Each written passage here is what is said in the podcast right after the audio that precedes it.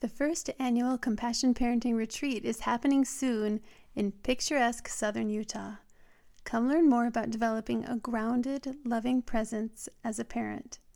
If you register now for the retreat, you'll get a one year membership in Compassion Parenting, an inspiring online community.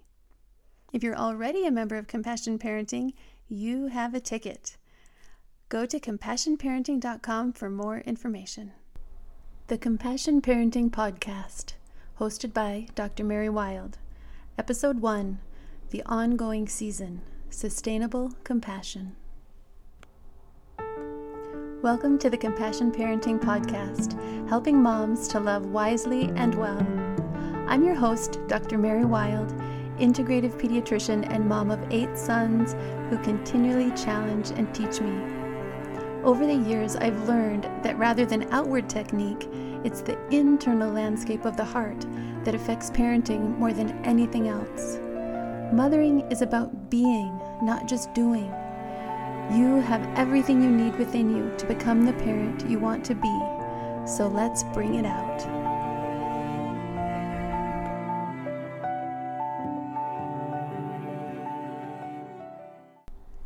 This episode is the first in a series on seasons. Though seasons of life and parenting change, the one constant element, the aspect that we seek to keep fresh and renewed always, is love. Why?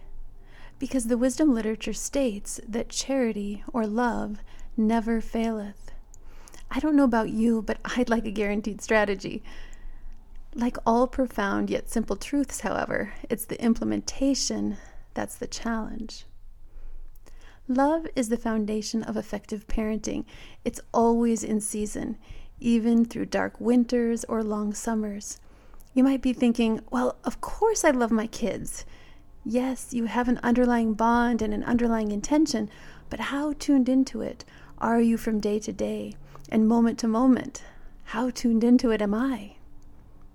Today we'll be speaking specifically about one facet of love sustainable compassion within the context of parenting.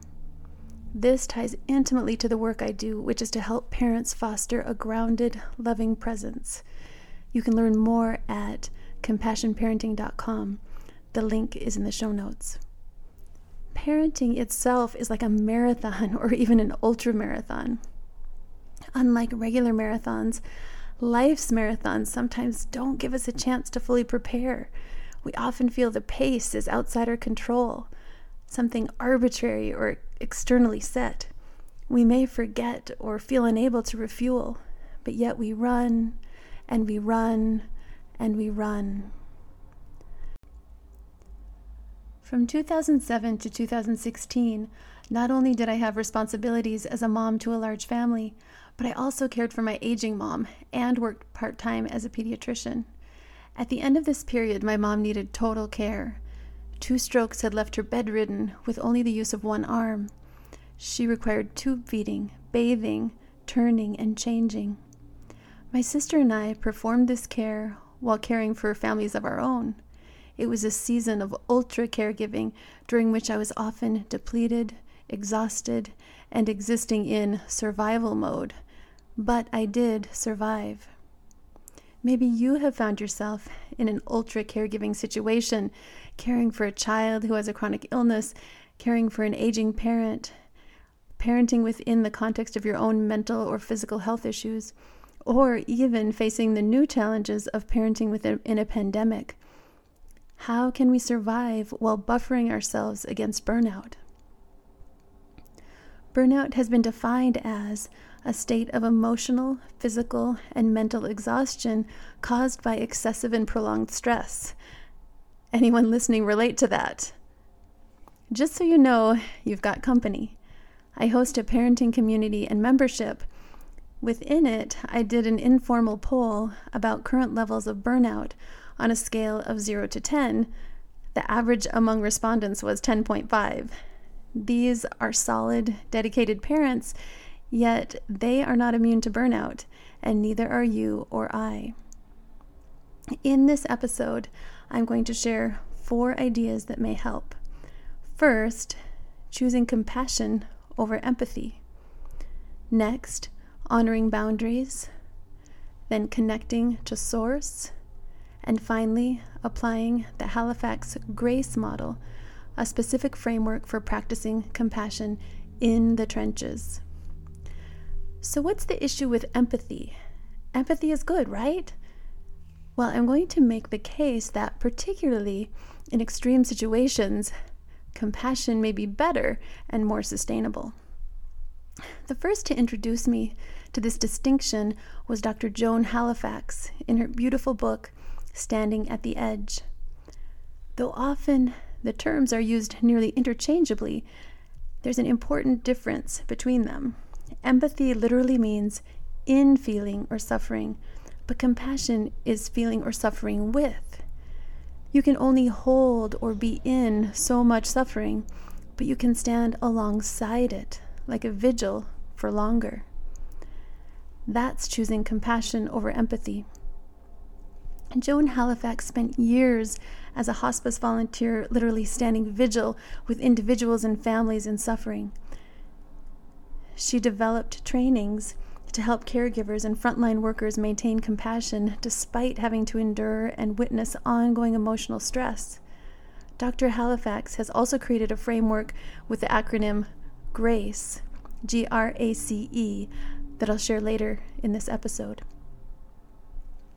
This work fully applies to parents as well. Yes, when crisis hits, the helping professionals are there, but who is in the innermost circle? It's you, the parents. It's been you at the bedside of your sick child. It's been you sitting alongside your third grader while they try to learn the times tables with a virtual class of 28 over Zoom. It's been you waiting up for your teenager at midnight. It's you navigating hard conversations, big emotions, and family crises. On a practical day to day basis, what does this mean? How is compassion, feeling with, applied?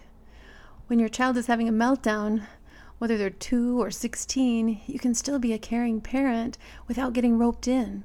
In fact, you can be even more effective when you don't get roped in. We can be there with our kids offering care while decoupling our emotions from theirs like unhooking a trailer hitch. Then we can be steady and offer wise, loving support. Does this sound cold or mean? It isn't at all. It's a technique for survival and pacing and sustainability. It allows your heart to keep caring.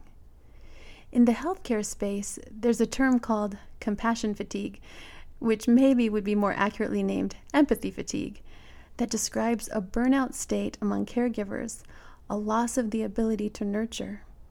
Certainly, this is not a permanent state, but does require repair work when we find ourselves in it.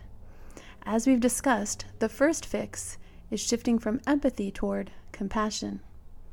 Now let's talk about boundaries. To me, boundaries are about making decisions based on priorities and then honoring them. Prentis Hemphill has said, Boundaries are the distance at which I can love you and me simultaneously. When parents find themselves blowing up or losing it, it's often because of quietly accommodating a series of boundary violations. Let me give you a classic example bedtime.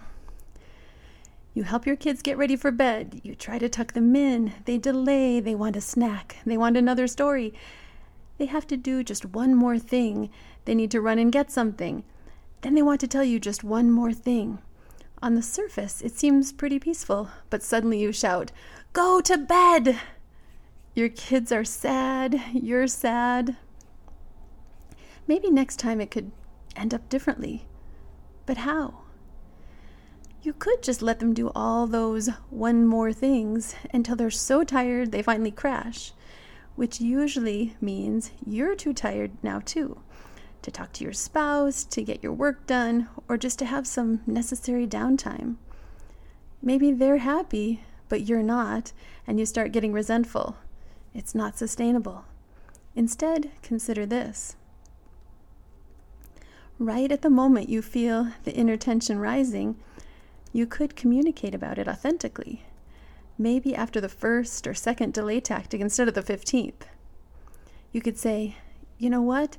We've had a good day, and I want it to stay that way. Now it's bedtime, and you need to go to bed. Not one more anything. I love you. Our kids will push against our boundaries. That's how they test whether the edge is real. Our boundaries won't look exactly like any other people's, and they may change day to day because of the specific context. That's all okay. That's what communication is for. Now for tool number three connecting to source. In our society, there's often a disconnect from the spiritual. We talk of attributes like love, but disconnect the ideas from their origins, like cut flowers. Without connection to source or root, our love can wither or dry up pretty fast. Whether you're religious or not, love is not freestanding. Mother Teresa reportedly said that she'd spend her mornings praying to feel God's love and then spend the day sharing it.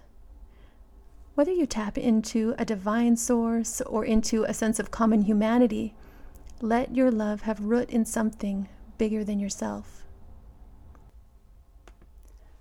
All this sounds good in theory, but what about in practice, in the center of the struggle or crisis?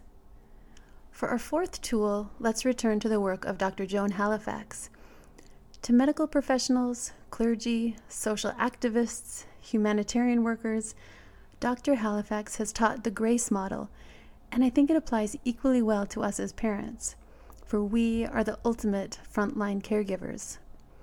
Let us practice grace G R A C E, to sustain us in our work. G stands for gather attention. It's about pausing to ground or center ourselves. R stands for recall intention. This is about aligning ourselves moment to moment with our vision, our greatest wishes for our kids and ourselves. A is attuned to self and others.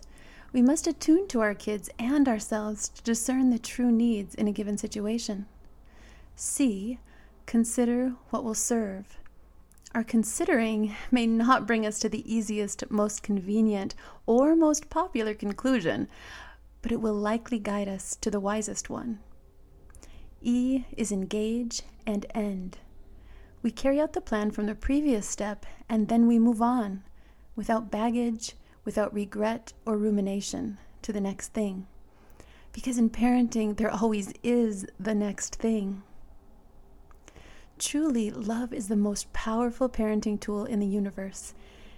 It's a simple thought, yet a profound and taxing path that I hope we can explore together through this podcast. Now, some final thoughts.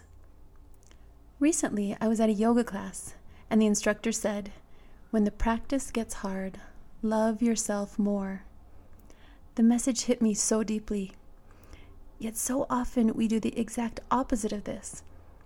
If you remember nothing more from today's episode, remember this.